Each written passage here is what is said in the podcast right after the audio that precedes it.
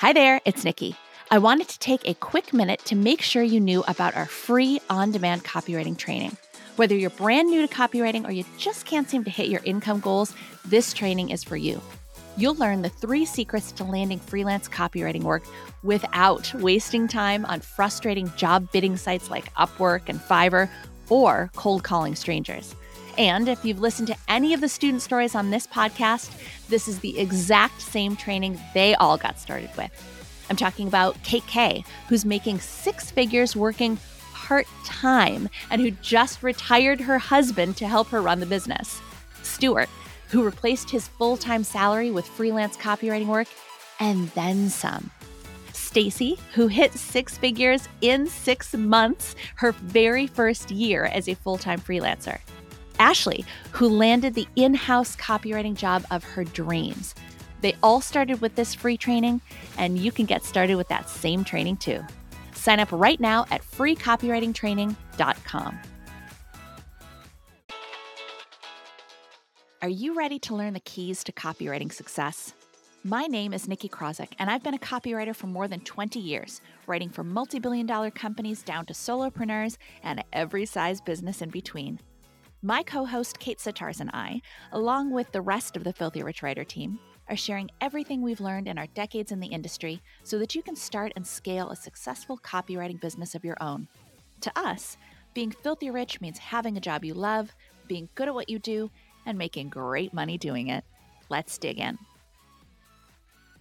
Hey there, everybody. Welcome back to another episode of the Build Your Copywriting Business podcast. Hey there, Kate. Hello, hello. Hello. Okay, guys, today we are going to talk about NDAs, which stands for non disclosure agreements, which sounds very legal scary. and scary. Great news. They are absolutely not. Mm-hmm. Um, so, mm-hmm. Kate, what is a non disclosure agreement? As a freelancer slash on staff, whatever you are as a copywriter, you're going to be privy to information about the business that maybe the rest of the general public doesn't know. It might not be, you know, financials necessarily, but it also might be depending on how you're involved with whatever you're involved in at the company. So they basically just want to kind of cover their behinds to say, don't share this information that we're not publicly sharing with the rest of the world. Mm-hmm. It's pretty, pretty standard. Mm-hmm and that can mean stuff that is not yet public as well. Mm-hmm. Often yep. companies will have uh, employees or contractors sign non both employees, contractors, freelancers, everybody sign non-disclosure agreements because they're working on projects that they don't want to the public to find out about yet or their competitors to find out mm-hmm. about yet um, once it's public out in the world obviously it's a different story but they don't want you to disclose this information that they're trying to keep within their own doors which mm-hmm. makes sense right it's a completely reasonable request and a completely reasonable document yeah. um, yeah so if a company asks you to sign a non-disclosure agreement and you may have already signed one and just not realized it uh, in this job or in previous jobs just they give you the hiring paperwork and you sign it and you go. Um, but if a company gives you a non-disclosure agreement definitely read it through. You never want to sign anything that you haven't read through. Um, and feel free to ask questions. Usually, if they have an HR person or whomever provided it to you, mm-hmm. if you have mm-hmm. questions, definitely ask them. Mm-hmm. Uh, but for the most part, non disclosure agreements are not really a big deal to sign. Now, the questions we get from, especially from our copywriting students, are Ooh, I signed a non disclosure agreement. Does that mean I won't be able to use any samples on my portfolio site? Not necessarily. You know, if you're doing something like internal communications, corporate communications, maybe they want to keep that. If it's something that stays internal to the company and never sees the light of day to the public, maybe. Um, we were talking earlier too. Maybe it's something with like lawyers, or there's some some legal business going on that they don't want to share. Fine. Most of the time, though, they just don't want you, like we said earlier too, that to share it before it's out in the public. So if you, for example, wrote copy for a website, the designer mocked it up, you're like, this is so awesome. I can't wait to put this in my portfolio. You have the mock up from the designer.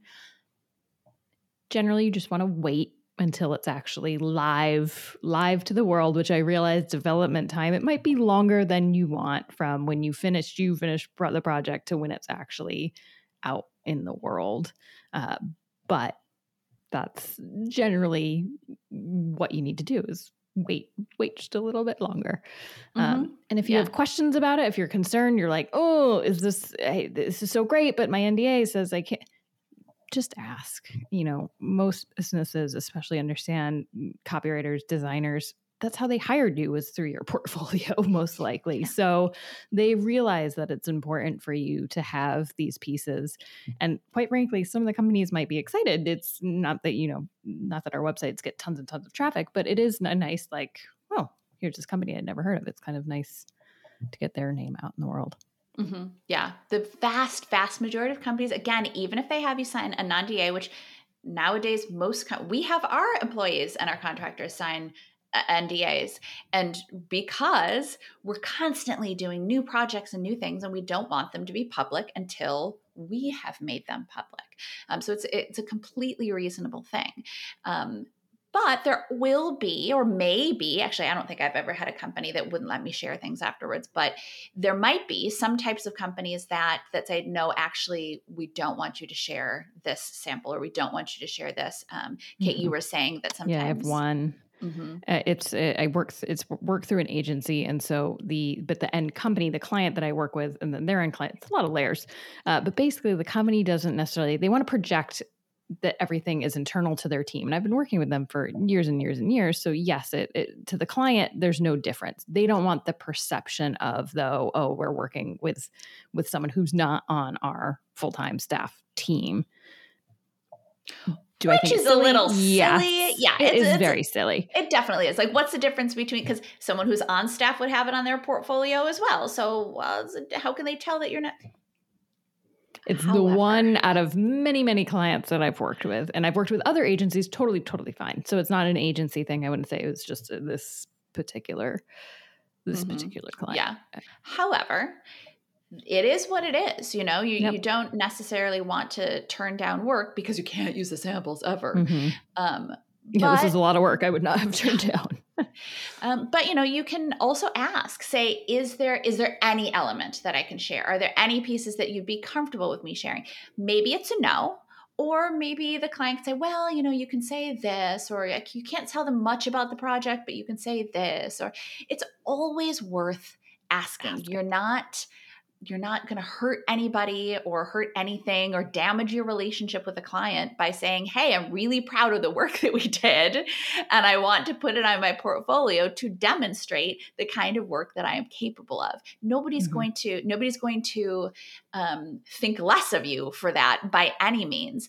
It just may be that with some clients, and again, I have never had this experience. Kate's had one. So a small percentage um, but there may be some clients that say, Ooh, actually, thank you for asking. Um, we can't let you share this. Mm-hmm. Or they may say, you know what, not now. And I realize it's public now, but not now, but maybe like in six months or a year or something like that. That's always worth asking too is okay, if you're not comfortable with me sharing this now, will there be a point in the future when I can share it. Because if it's a good piece of work now, it'll be a good piece of work in six months or in a year or whatever. The other thing you can ask too is can I share this directly with a prospective client? So, this client that I worked with, uh, I was doing it as a freelancer. So, it wasn't like I was full time being like, hey, I'm to get another full time job with this sample. Anyway, uh, they said that that was totally fine. They were like, yep, you can use it it was a, someone else, another client in the same industry. It felt like the best piece to show this prospective client the work I had done and the work I could do.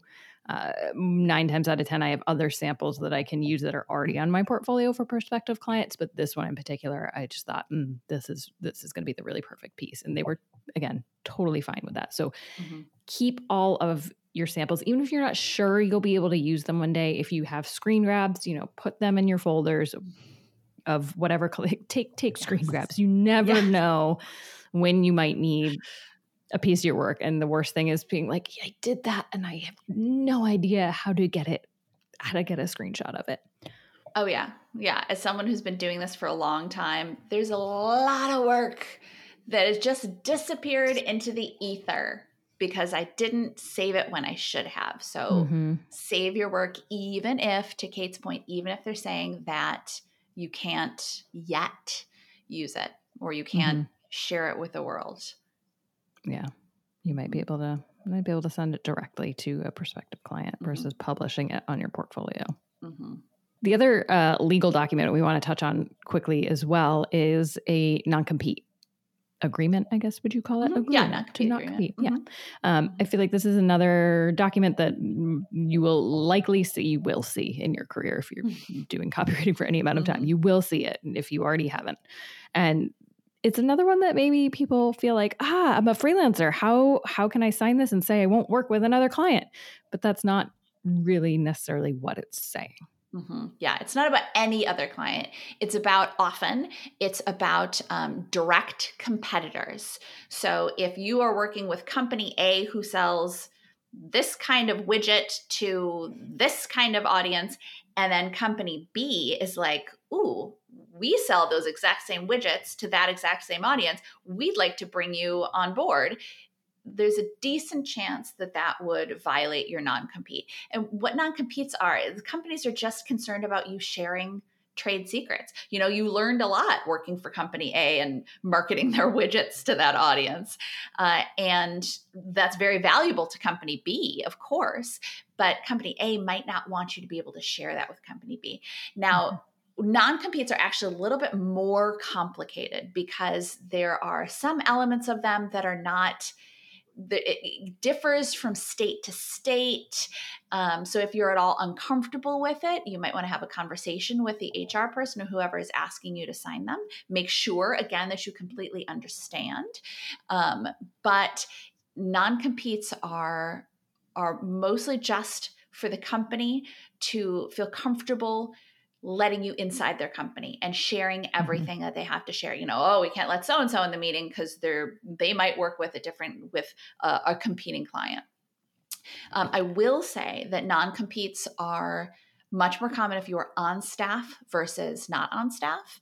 Um, but there are some companies that just say, look, if you're going to work with us at all, we're going to have you sign a non compete. And again, it's not to keep you from ever getting work ever again. It's just, and it's also not indefinite. It's usually, you know, for six months or a year or whatever, because the idea being that internal, internal information, insider information, not the bad Wall Street kind of insider information, but literal information of the insiders will change. And by six months, a year, whatever, it's going to be outdated anyway. Mm-hmm. Um, so the the non-compete is another one it's likely that you will get. And again, like we said, read through everything and make sure that you understand what you are signing. But it's relatively common and it's also very likely not going to impact your career in a negative way. Yeah. And again, when in doubt, just ask. So if you have a current client that in any way seems similar to this company that's wanting you to sign the non compete, say, hey, here's this current client I have. Just want to make sure everything's good. Most likely it will be. Um, and then same thing if you have a prospective client as you're working with this this company and you're unsure, run it by them um, when in doubt. But again, it's if if you're working with a, a travel company where you're selling luggage, but then you have another travel company and you're helping them sell uh, tours. Two different things. They're both yes in the travel space, but that's not. They're not competing, and so neither of them is probably going to care. Honestly, you might benefit both of them to be like, you know, I have all this this great knowledge from this industry that I can apply here. And so if you're thinking too, well, I signed an NDA obviously I'm not going to share trade secrets with my, you know, if I get this other client, but there's there's mess I feel like messaging falls into this area where you're not necessarily sharing hard and fast financial information, but they don't want you bringing the same type of copy. Again if it's the same audience they're selling to the same people with the same product it's going to be very hard then to uh, not just uh, kind of recycle some of the things that you know work Mm-hmm. right? If you know this type of messaging works, let me do the same or similar thing over here. Yeah. Those companies aren't going to like that.